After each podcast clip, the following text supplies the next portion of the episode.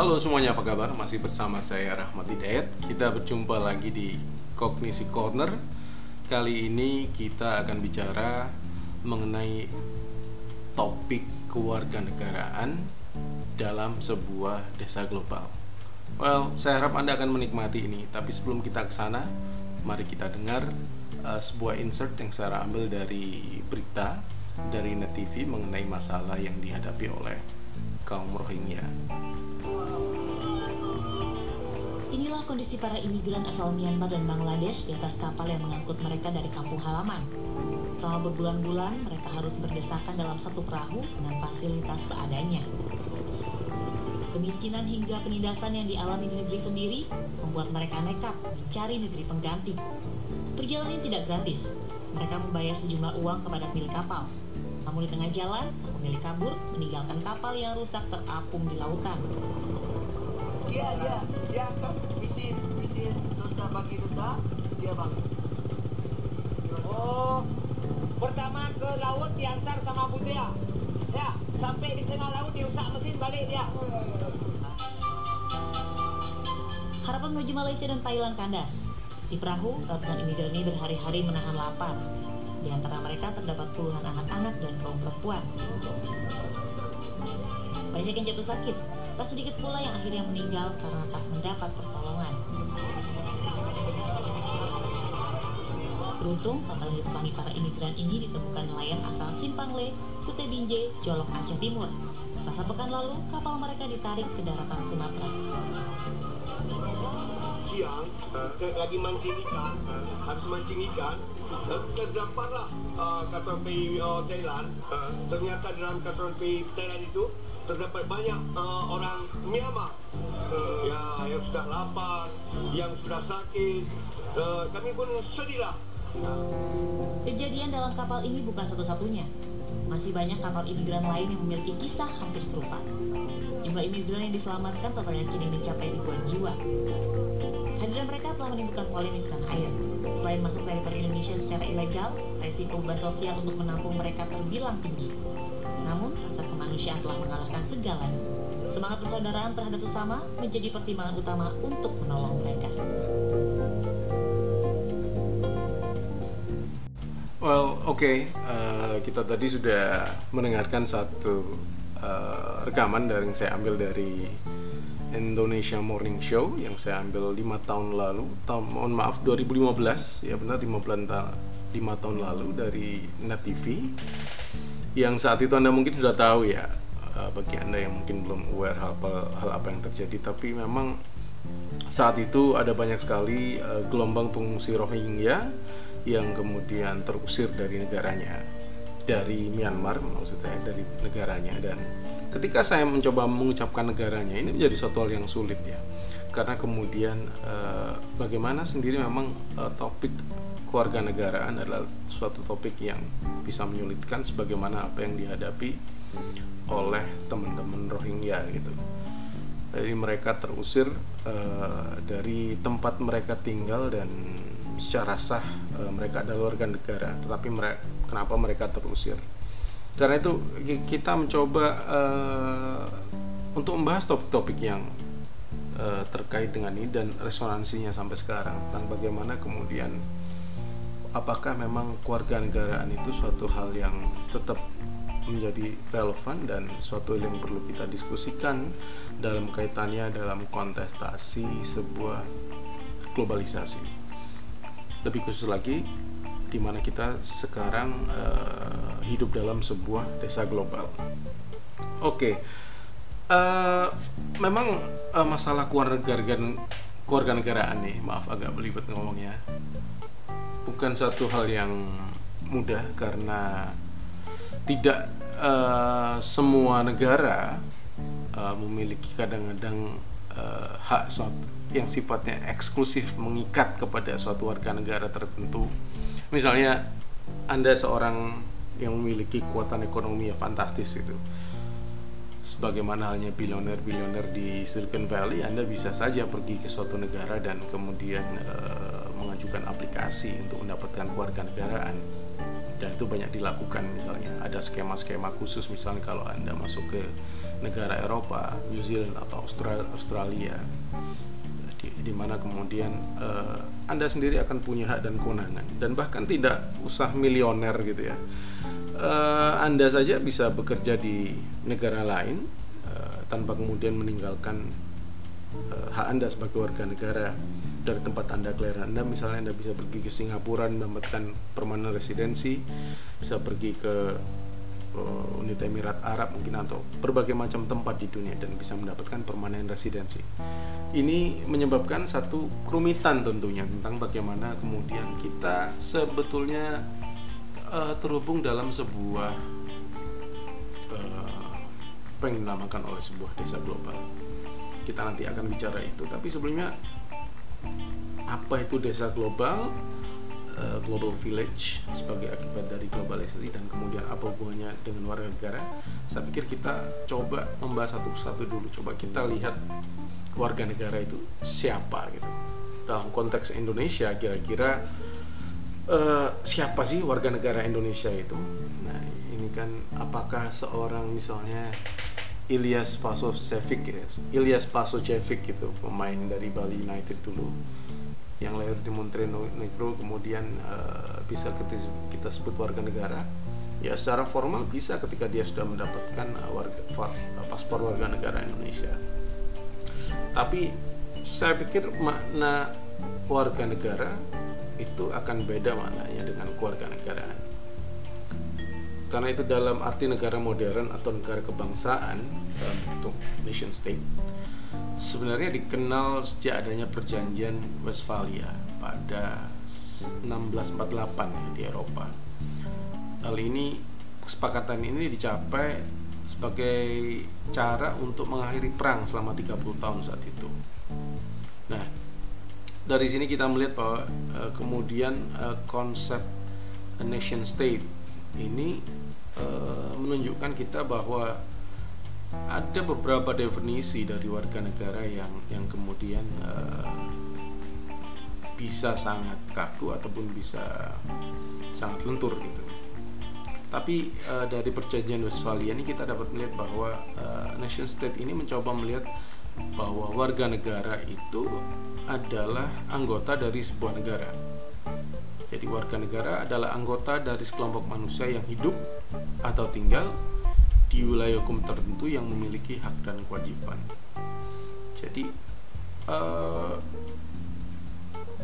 kata-kata yang uh, kemudian perlu digarisbawahi adalah saya pikir atau adalah sekelompok manusia yang hidup atau tinggal di wilayah hukum yang memiliki hak dan juga kewajiban.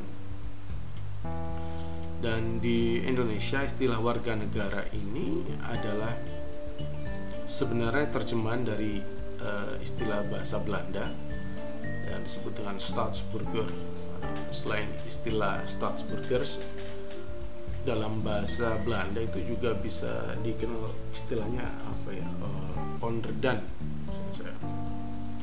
tapi ini agak definisi ini agak juga diperdebatkan karena onderdan itu lebih sifatnya apa ya lebih melakukan satu proses uh, diskriminasi menurut saya. Karena tidak sama dan itu dengan warga negara. Ini ini seperti health atau semi warga negara. Ya ini bisa kita ngerti karena konteks saat itu pemerintahan Hindia Belanda itu uh, merupakan masih di bawah uh, kolonialisme kerajaan Hindia Belanda yang sifatnya feudal. Sehingga apa ya kalau diistilahkan onderdan itu seperti kaulo kaulo negara kaula negara atau rakyat jelata mungkin ya. Jadi situ kan masih terlihat satu bentuk stratifikasinya gitu. Namun uh, secara uh, historis itu berubah. Jadi setelah Indonesia masuk era kemerdekaan gitu dan era modern istilah kaula negara itu sudah tidak ada. Sudah bergeser dan kemudian tidak digunakan lagi dalam kehidupan uh, konteks kehidupan berbangsa dan bernegara. Nah, karena itu kalau di dalam kepustakaan uh, bahasa Inggris Anda akan melihat uh, macam-macam definisi dari negara itu seperti apa misalnya uh, jadi misalnya kalau dalam bahasa Inggris itu civic itu ada istilah civic civic itu sipil ya. Ada citizen warga negara. Nah kalau ditulis dengan uh, diberikan S gitu civics. Civics itu artinya kan sebenarnya memberikan tambahan S di belakangnya memberikan kata-kata menjadikan kata-kata sipil itu sebagai satu yang plural plural ya. Jadi jamak. Jadi uh, masyarakat atau masyarakat sipil yang banyak. Nah uh, karena itu di sini kita uh, ketika kita timbang-timbang gitu bagaimana kemudian hal-hal uh, yang mendasar gitu dari konsep warga negara ini kita melihat bahwa sebenarnya konsep warga negara itu dalam arti modern itu mungkin berbeda dengan kalau kita lihat pada konteks zaman uh, Yunani kuno gitu. Karena tentunya ini memberikan satu distingsi yang menarik ya. Kalau kalau dulu mungkin zaman Yunani kuno artis ilmuwan atau uh, bukan artis ya. Artis itu maksudnya seniman mungkin ya. Ilmuwan atau filsuf gitu. Itu ataupun juga sebuah angkatan perang gitu. Itu itu itu adalah melekat kepada dalam satu konsep warga negara civikus nah, karena itu kita kita kemudian bertanya siapa sih WNI itu? Apakah Irfan Baktin itu WNI ya kalau menurut undang-undang misalnya eh, warga negara adalah warga suatu negara yang ditetapkan berdasarkan peraturan perundangan perundang-undangan. Itu uh, gitu. karena itu kalau selama itu ditetapkan berdasarkan peraturan undangan siapa pun dia berkulit apa pun asalnya dari mana kalau kemudian sudah ditetapkan berdasarkan peraturan atau perundangan bahwa yang bersangkutan adalah memiliki warga negara Indonesia misalnya ya itu bisa disebut warga negara Indonesia nah dan itu bisa siapa saja Nah itu Undang-Undang Nomor 12 kalau anda lihat. Undang-Undang Nomor 12 12 tahun 2006. Nah, warga apa sih keluarga negara Indonesia itu? Jadi yang dimaksud dengan keluarga negara Indonesia adalah warga negara eh, yang ditetapkan berdasarkan peraturan perundangan. Eh, dari situ anda bisa melihat nanti siapa saja yang dimaksud sana. Itu anda bisa sedikit uh, Google agar tambah menarik ini. Uh, karena itu di sini kemudian kita akan coba lihat lagi beda beda nggak sih apa yang disebut dengan uh, warga negara, keluarga negaraan, apakah itu hal yang sama gitu? Karena keluarga negaraan dan warga negara itu atau warga itu itu beda nah, karena secara konseptual istilah kewarganegaraan tidak bisa dilepaskan dengan istilah warga negara nah, dalam literatur Inggris misalnya ada yang namanya citizen dan juga citizenship. Nah apa sih bedanya citizen dan citizenship? Kalau jadi kalau citizen itu warga nah, kalau citizenship keluarga negaraan saya bisa jadi warga Surabaya tapi keluarga negaraan saya bisa saja dari Singapura misalnya. Terus sebaliknya saya bisa jadi warga Melbourne tapi keluarga negaraan saya Indonesia. Itu adalah contoh yang mendasar. Karena itu di ada beberapa istilah yang dari istilah ini kita bicara sebenarnya. Kita coba untuk membedakan apa itu warga dan apa itu warga negara apa itu citizen dan apa itu citizenship. Nah kalau uh, citizen atau warga itu didefinisikan sebagai uh, sebuah anggota konstituen dari sebuah uh, masyarakat. Jadi warga itu adalah konstituen atau anggota konstituen yang ada di masyarakat. Itu bisa siapa pun orang ekspatriat itu bisa jadi warga atau citizen. Ekspatriat banyak misalnya bekerja di kota-kota besar gitu di Indonesia atau kemudian warga Indonesia yang sedang uh, bekerja di luar negeri atau sedang sekolah di luar negeri. Nah itu adalah bisa disebut sebagai uh, citizen. Tapi dia belum tentu adalah seorang. Orang-orang itu memiliki citizenship atau keluarga negaraan hal yang berbeda saya sering uh, tahu misalnya uh, beberapa orang atau saya punya beberapa teman yang kemudian memiliki uh, permanen resident. Nah, dia memang bukan uh, ini bukan suatu uh, hak keluarga negaraan ya permanen resident tapi hak untuk tinggal. Nah, karena itu dia adalah sebuah citizen. Nah di Indonesia sayangnya ini ini belum belum banyak uh, de definisi belum banyak dibumikan karena kita lebih mengenal warga relatif ke warga negara dan juga keluarga negaraan yang melekat ke definisi warga tadi. Karena ini perlu kita jernihkan di sini. Lah, sekarang kalau citizen itu adalah constituent member of society atau anggota member dari society atau warga lah ya. Nah, sekarang apa dong keluarga negaraan? Nah, keluarga negaraan itu sebenarnya adalah satu set perangkat karakteristik uh, yang kemudian melekat kepada sebuah warga negara. Nah, apa seperangkat karakteristiknya itu? Nah, ya misalnya tadi kalau di definisi undang-undang kita ya di dia diakui oleh undang-undang. Dia misalnya seperangkat karakteristiknya apa? Lahir di Indonesia misalnya. Uh, dan kemudian tidak uh, pernah uh, menyatakan kesetiaannya kepada negara lain dan sebagainya.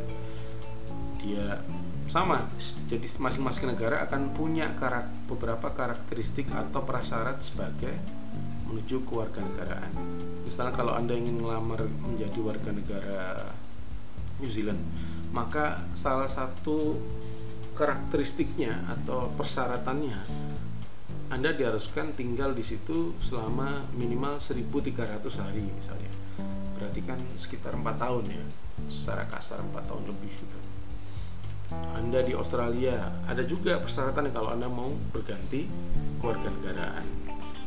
Nah, dari sini kita sudah bisa membedakan tentang uh, apa itu warga dan apa itu keluarga negaraan.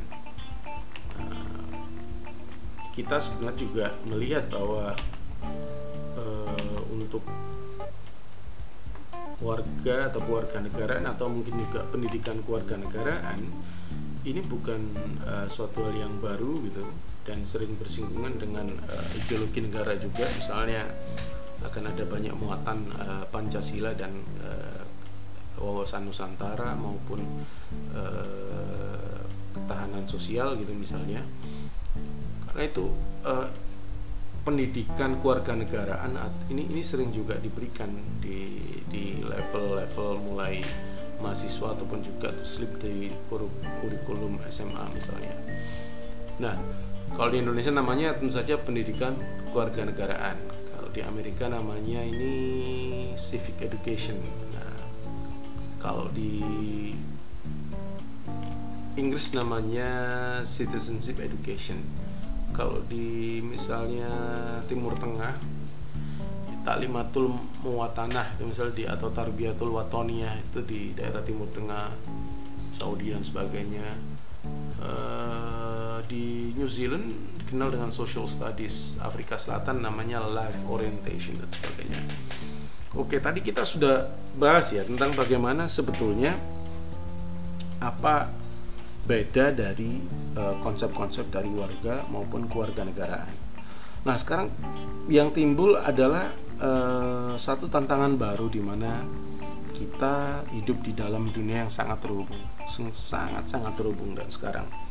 Uh, karena itu ada hal yang menarik di sini ketika anda jika anda suka membaca gitu, tentunya anda mungkin tidak asing atau ketika anda sering berdiskusi gitu, kita akan sering sekali mendengar bahwa kita ini sedang hidup dalam sebuah uh, global village atau sebuah desa desa besar gitu ya. desa global. Mohon maaf desa global. Di mana tidak global gitu ya. Kita saling saling terhubung satu sama lain. Dan kemudian satu kepak sayap yang ada di Cina mungkin bisa menjadi e, masalah di Papua dan seterusnya gitu. Nah, global village ini dalam misalnya kalau kita lihat pandemi corona ini kita kita melihat bahwa ini menimbulkan satu hal yang uh, kiranya cukup uh, menjadi satu jembatan bagaimana apa yang terjadi di Wuhan sebetulnya tidak lama butuh berapa bulan akhirnya sampai juga ke Indonesia sampai ke negara-negara lain memakan korban yang luar biasa ini kita nggak ngomong hanya uh, connected uh, koneksi global village ini hanya pada level maya tidak. Tapi ini sudah pada level yang sifatnya realism gitu ya. Ketika ibu-ibu sudah menjerit misalnya e, warga di Jember sudah menjerit bahwa misalnya harga sebuah bawang putih di pasar Tanjung itu satu kilo sudah naik menjadi e, tidak normal seperti apa yang dikatakan istri saya gitu. Ini uh, akibat apa yang terjadi di Cina tentunya. Karena uh, ketika COVID terjadi maka uh, supply chain atau jaringan supply itu menjadi terhambat uh, yang ini ini menunjukkan kita bagaimana kemudian kita sudah hidup di sebuah global village.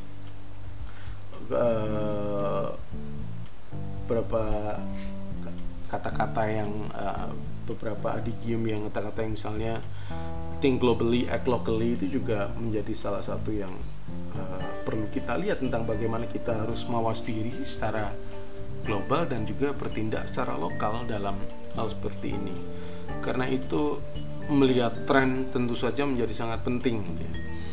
tadi pagi uh, CNN memberitakan bahwa produsen daging besar di Amerika Tyson namanya. Karena memang Amerika ini sebuah negara maju yang sudah supply chain uh, sistem pada makanan sudah terbentuk dengan uh, bagus gitu. Maka kemudian Tyson tadi pagi memberitakan bahwa mereka uh, karena corona nanti akan menyetop produksi dan akibatnya ini akan menciptakan satu disrupsi atau gangguan pada supply chain makanan. Ini yang Eh, kemudian perlu kita lihat bahwa kita perlu melihat dalam kita hidup dalam sebuah global village gitu ya. Sekarang pertanyaannya apakah mungkin yang terjadi di Amerika bisa terjadi di Indonesia di mana supply chain kita uh, akan kemudian tidak aman gitu. Kalau misalnya saya saya pikir beda dengan konteks negara maju dan negara berkembang seperti kita. Negara maju eh, sangat gampang ya sangat-sangat berbeda konteks masalahnya gitu. Kalau kita lihat bagaimana negara-negara maju saya, ini yang sering kali saya katakan bahwa saya saya cukup heran ketika kemudian misalnya terjadi konflik politik di negara maju seperti Australia yang dalam uh, setahun mungkin perdana menterinya bisa berganti empat kali ya. Itu lebih cepat berganti perdana menteri daripada seorang perempuan berganti baju ya saya pikir ya uh, Anda akan menemukan satu kestabilan di situ, kestabilan harga. Harga susu misalnya berapa betapapun mereka ganti dari uh, Turnbull ke sebelumnya uh, sangat cepat Kevin Rudd dan kemudian ini sangat cepat bisa berganti maka harga susu ataupun harga daging misalnya harga susu saja akan tetap satu dolar tidak akan pernah ada satu inflasi yang luar biasa besar gitu. Nah sementara di Indonesia kan tidak gitu. E, kalau mau lebaran aja biasanya harganya naik nanti. Yang sekarang ini kan paradoks gini. Yang sekarang paradoks sekarang kemudian pasar tidak ber, berlaku dalam kondisi normal. Sehingga kemarin harga ayam sempat turun ya sehingga ayam sempat dibuang. Kita lihat juga ada beberapa paradoks misalnya harga minyak dunia kemarin juga dirilis uh, minus 38 dolar. Artinya ketika Anda membeli minyak harganya itu minus. Jadi istilahnya kamu sudah dikasih minyak gratis masih dapat 38 dolar. Itu logika dari perdagangan minyak. Oh, kita kembali ke sini ke supply chain tadi. Betapa kita lihat supply chain yang ada di Amerika dan Indonesia berbeda. Uh, kalau di Amerika mungkin atau uh, Australia mungkin supply chainnya sudah jelas hanya ada uh, dua dominasi atau monopoli dari perusahaan-perusahaan besar yang kemudian pada bidangnya masing-masing. Misalnya supermarket, kalau anda pergi ke Australia pasti bisa dipastikan yang jaringan yang terbesar ada dua. Kalau nggak Coles ya Woolworths sudah itu. Karena itu kestabilan dan supply chain menjadi terjaga di sana. Uh, kalau di Indonesia kan tidak, pemerintah mau ngomong berapapun tapi kadang-kadang harga yang ada di pasar tidak mencerminkan apa yang menjadi kebijakan pemerintah karena proses infiltrasi e, secara ekonomi itu sering kali terjadi distorsi di Indonesia. Karena apa ya terlalu banyak invincible hand seperti yang dikatakan oleh Adam Smith. Sehingga pasukan rantai makanan di Indonesia menjadi sifatnya menjadi jauh dari formal, sifatnya sangat-sangat informal. Banyak pedagang-pedagang kecil, Eh, ibu-ibu ulico yang sering keliling kampung yang bisa mereka bisa mendapatkan dari mana saja tidak hanya dari pasar gitu bahkan mereka bisa nah ini ini tentu berbeda. Tapi dari metafora ini kita belajar bahwa kita sebetulnya hidup dalam sebuah global village ya. A term global village ini memang sering digunakan pada studi media misalnya. Uh, orang yang sering ngomong ini misalnya adalah Marshall McLuhan. Uh, Marshall McLuhan. Marshall McLuhan ini punya buku menarik yang judulnya itu Gutenberg Galaxy. Sekarang ini kan muncul fenomena saling ketergantungan kita secara elektronik. Bahwa memang kita memang terpisah tempat ya, tapi dengan uh, kemudian uh, revolusi industri yang maaf, maaf revolusi industri dan komunikasi tentunya atau industri 4.0 misalnya uh, yang kemudian mempertemukan kita. Nah, lewat medium-medium elektronik itu sehingga kita menjadi tergantung secara elektronik. Nah ini kan aneh. Bahwa kemudian kita ini tergantung secara elektronik dan kita sedikit uh, kadang-kadang akhirnya marah kemudian sangat menjauh dari kenyataan gitu apa yang kita inginkan gitu. Misalnya anda melihat tentang pandemik tentang bagaimana uh, warga negara menyikapinya saja secara berbeda. Dalam sebuah global village orang menjadi terhubung dan merasa tahu apa yang harus dilakukan dan dia bisa melakukan pilihan-pilihan rasionalnya. Uh, yang kemudian imajinasi kita itu masih menjadi utuh gitu karena kita tidak merasa terpisahkan. Misalnya dengan keluarga anda yang jauh di di mana gitu karena kita terhubung setiap saat. Karena itu kadang-kadang otoritas pemerintah menjadi uh, berkurang gitu dalam proses ini nah itu nanti kita akan bicara uh, hal itu juga tentang saya bawa nanti ke bukunya ada buku menarik ini yang judulnya The Sovereign Individual Mastering the Transition to the Information Age. Buku ini ditulis oleh James Dale Davidson dan juga Lord William Rasmok. Nah, dua orang ini men, nanti kita akan bahas ya, tapi sebelum kita ke sana kita bahas global ini dulu. Kenapa buku itu saya sebut? Karena buku ini terbit tahun 99 dan memberikan satu penanda besar bahwa eh, bagaimana revolusi industri komunikasi ini menyebabkan bagi kita terhubung dalam sebuah global village sehingga warga atau definisi warga atau warga negara itu menjadi kemudian sudah tidak sedikit relevan gitu sudah sedikit tidak sudah mulai kehilangan uh, mulai kehilangan relevansinya kadang-kadang. Oke okay. tapi mari kita bahas sedikit pelan-pelan. Sekarang kita bicara yang ini dulu sebelum kita ke uh, James Dale Davidson tadi. Kita bicara ke global village sendiri apa sih? Jadi kalau global village itu sejatinya adalah kita, apa ya kita itu sudah hidup dalam sebuah desa global yang terhubung dengan satu sama lain tanpa ada hambatan batas wilayah dan jarak. Jadi layaknya sebuah desa maka dunia itu kadang-kadang menjadi terasa sempit gitu ya. Apalagi dengan mudah sekarang anda dapat mengatakan apa saja menjadi uh, warga negara yang tidak bertanggung jawab. Seseorang yang ada di pelosok desa bisa kemudian mengeluarkan ujaran kebencian atau kata-kata julid misalnya. Dan kadang-kadang dari sini kita dunia itu menjadi terasa sempit dan kita merasa kenal satu sama orang lain gitu ya. Jadi apa yang ditulis McLuhan ini memang saya pikir buku ini lama tahun 60-an tapi kita melihat bagaimana referensinya referensinya sekarang gitu ya. E, dengan e,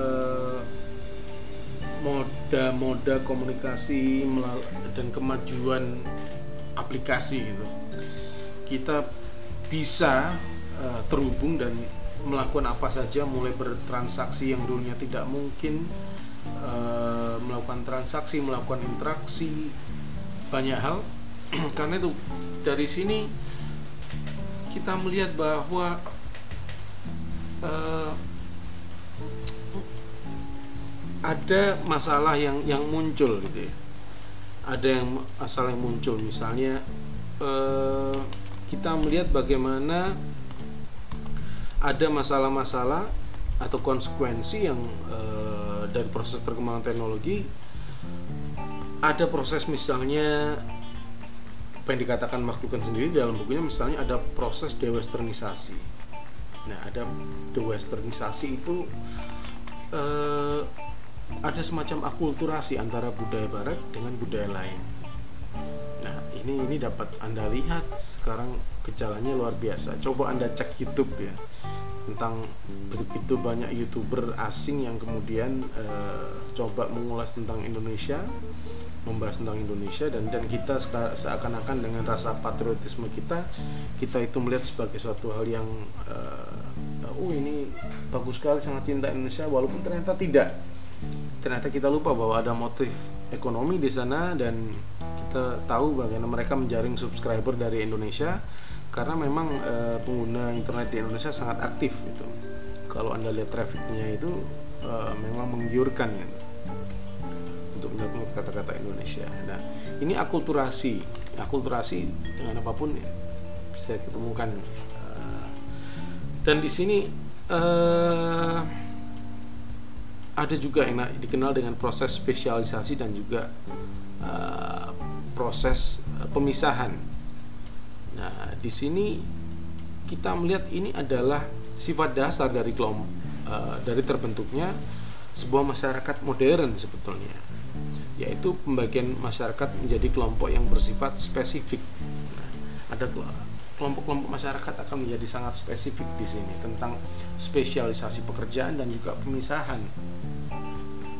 Pemisahan itu tetap kalau lihat dari kacamata uh, Durkheim Durkheim misalnya uh, social differentiation itu bisa bersumber dari uh, macam-macam uh, peranata sosial misalnya. Uh, karena itu kemudian kita melihat global village ketika kita terhubung uh, muncul juga hal-hal baru muncul juga hal-hal baru yang dulunya tidak pernah akan terbayangkan gitu anda dapat menghubungi teman Anda yang ada di luar kota dengan cepat.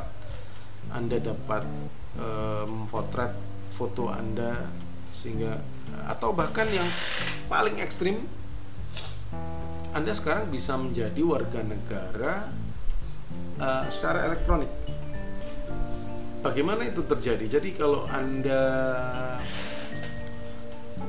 Anda ingin menjadi warga negara elektronik ada sebenarnya suatu negara di dunia ini yang uh, kemudian memperbolehkan Anda untuk jadi warga negara. Ini cukup cerdas sebetulnya. Negara ini negara kecil ada di Eropa bagian barat masuk ke dalam Uni Eropa dan dia paham betul bahwa uh, ini adalah peluang gitu. Ketika kita menjadi global village, peluang. Jadi misalnya Anda Anda seorang pengusaha gitu. Anda ingin masuk ke pasar Uni Eropa gitu. Tidak relatif. Saya pikir eh, pasar Uni Eropa adalah pasar yang juga sedikit eh, susah untuk ditembus. Eh, tetapi Estonia tahu itu adalah satu masalah yang bisa diatasi. Caranya adalah dengan e-residensi atau elektronik residensi. Anda bisa tik di, di Google e-residensi jadi di situ akan ditawarkan bahwa Anda boleh memiliki residensi secara elektronik di Estonia. Untuk siapa? Ya untuk para pebisnis. Untuk misalnya saya punya perusahaan gitu ya. Perusahaan saya ingin masuk ke pasar Uni Eropa tapi tidak punya kantor di sana. Sementara berbagai persyaratan mensyaratkan punya kantor. Nah, residensi ini e, menyediakan hal itu semua. Mereka e, nampaknya pemerintah Estonia cukup cerdas e, menangkap peluang RS, elektronik residensi ini. Mereka juga menghidupkan e,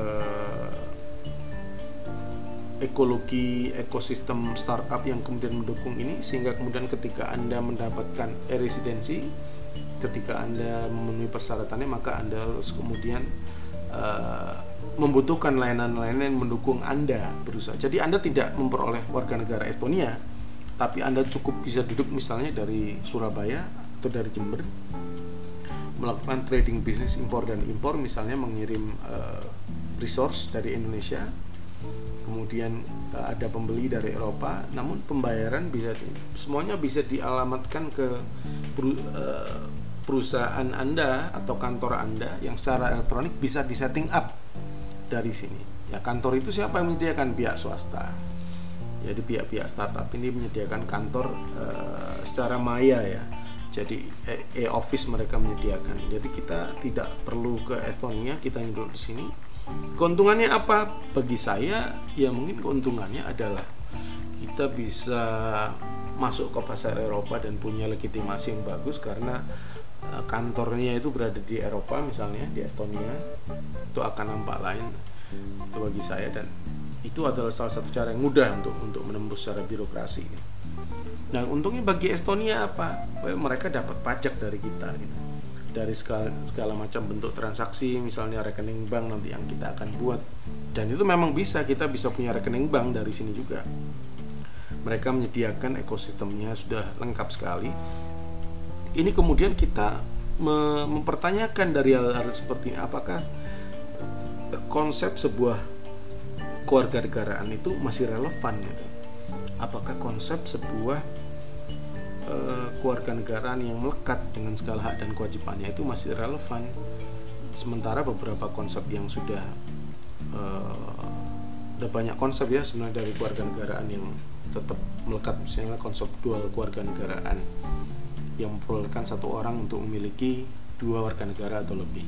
Atau juga konsep eh, misalnya permanen residensi atau separuh keluarga negaraan atau hak hak izin untuk tinggal tetap gitu. Misalnya anda anda di Australia anda boleh mengajukan izin tinggal tetap tapi misalnya dengan syarat adalah sponsor dari perusahaan. Karena ada perusahaan yang bekerjakan anda maka kemudian mereka akan mengeluarkan permanen residensi dan semua hal yang terkait dengan hak dan kewajibannya permanen residensi itu sama, sebenarnya dengan warga negara. Yang bedakan apa di Australia? Bahwa seorang permanen residensi mungkin tidak bisa mencoblos saat pemilu, itu jelas. Dan kemudian mungkin mereka tidak akan bisa mencapai uh, jenjang karir birokrasi yang tertinggi. Nah, kalau mau senjang karir tinggi mereka harus menjadi warga negara. Jadi ketidakrelevanan ini semakin diper, dipertambah parah gitu ya. Bagaimana konsep-konsep warga negara itu sudah mulai uh, di, di, di desakralisasi sendiri oleh masing-masing negara. Uh, masing-masing negara punya misalnya skema-skema uh, keluarga negaraan, uh, kehormatan misalnya almarhum B.J. Habibie itu warga uh, juga warga negara kehormatan Jerman misalnya atau ataupun juga beberapa modal besar misalnya Peter Thiel gitu. Peter Thiel itu adalah co-founder dari PayPal gitu ya. Yang mendirikan PayPal dengan si Elon Musk misalnya. Uh, dia punya keluarga negaraan dari beberapa warga negara dan bahkan yang terakhir di New Zealand dia bisa mendapatkan keluarga negaraan hanya dalam waktu 12 hari suatu hal yang luar biasa tapi tentunya ini tidak hanya dengan hal yang kosong gitu karena kemudian ada requirement tertentu misalnya uh, banyak negara yang menerapkan aturan misalnya investasi ketika anda membawa sekian juta dolar maka anda akan punya akan menjadi warga negara atau permanen residen dan sebagainya nah ini adalah hal yang membuat kita tidak relevan tentang bagaimana kita melihat suatu konsep warga negara itu. Dan sebenarnya ini sudah di uh, indikasikan bahwa ke depan memang ada narasi-narasi yang menunjukkan bahwa peran negara itu akan semakin berkurang. Gitu. Peran negara itu lama-lama akan berkurang. Ini sebetulnya sudah di highlight oleh uh, buku yang menurut saya wajib anda baca ini menarik sekali sayang sampai sekarang belum ada uh, apanya belum ada transkripnya atau belum ada terjemahnya dalam bahasa Indonesia atau buku yang diba atau dibahasiakan di bahasa Indonesia kan setahu saya ini belum judulnya The Sovereign Individual karyanya dari James Dale Davidson dan juga Lord William Rushmore. Nah, buku ini ini terbit tahun 99 dan fokusnya dia sebetulnya uh, adalah bagaimana seorang individu yang berdaulat ini hidup pada suatu era transisi menuju era informasi. Saya pikir ini buku tahun 99 yang ketika saya baca ini sudah banyak uh, melihat menandai tentang kehadiran sebuah era informasi baru yang kita sekarang kenal dengan uh, industri 4.0 misalnya. Di, di situ dia memperlihatkan tentang bagaimana kemudian perang negara ini semakin berkurang dan keberkurangannya ini uh, diperlihatkan dengan ada banyak sekali layanan yang kemudian diprivatisasikan dan juga dikomersialisasikan. Era 80 90-an eh, kita nggak akan terbayang ya bahwa NASA itu akan punya kompetitor gitu. misalnya National uh, Aerospace and Aeronautic Agency di Amerika itu kita nggak akan pernah terbayang mereka akan uh, punya kompetitor. Tapi hari ini ada banyak kompetitor yang mau pergi ke bulan. Ada Virgin Blue, ada uh, SpaceX misalnya punyanya Elon Musk, Elon Musk, ada tadi uh, JetBlue punyanya Virgin Atlantic gitu. Anda lihat mereka ini berlomba sekarang. Suatu hal yang pergi ke bulan, pergi ke ruang angkasa ngapain gitu kan?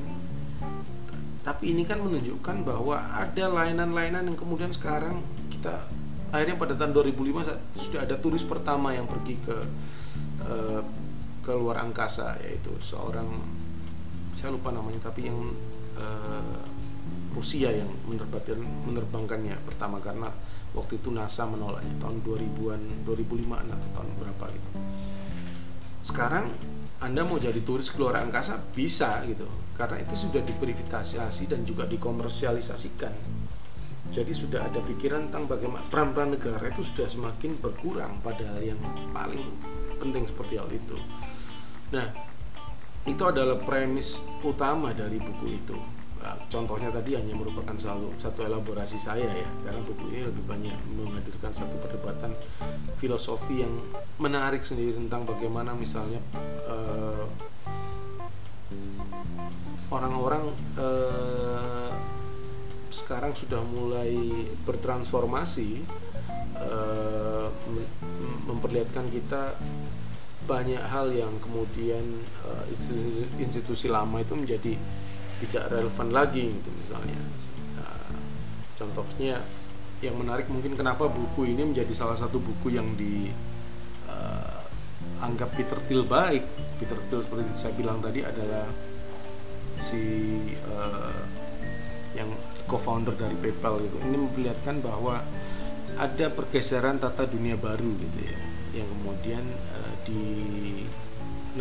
oleh teknologi informasi gitu karena itu uh, kita mencoba untuk dari dari sini kita melihat tentang misalnya SpaceX pergi ke bulan, JetBlue pergi ke bulan dan kemudian misalnya Eh, teknologi-teknologi baru yang ini memperlihatkan bahwa uh, apakah kemudian ini mempertanyakan bahwa masa depan uh, warga negara itu sebagaimana yang dinyatakan oleh Novel Hariri Yuval Yuval Noah Hariri itu kalau anda lihat koloni-koloni terhadap eh, wilayah-wilayah baru di luar angkasa itu menjadi sangat mungkin. Dan di sana kita melihat bahwa saya nggak tahu berapa tahun ke depan kapan itu akan mungkin terjadi. Tapi saya rasa eh, tidak akan lama hal itu akan terjadi dan kita akan melihat tentang bagaimana konsep dari sebuah negara itu akan bergeser nanti. Dan warga negara sebagaimana anda ketahui menjadi tidak relevan lagi maknanya lama-lama. Oke itu adalah uh, pokok bahasan kita hari ini. Uh, saya harap anda menikmati apa yang saya sampaikan. Tetap semangat jaga kesehatan anda. Uh, kita bertemu lagi di kognisi corner selanjutnya. Rahmat Hidayat sign out. Wassalamualaikum warahmatullahi wabarakatuh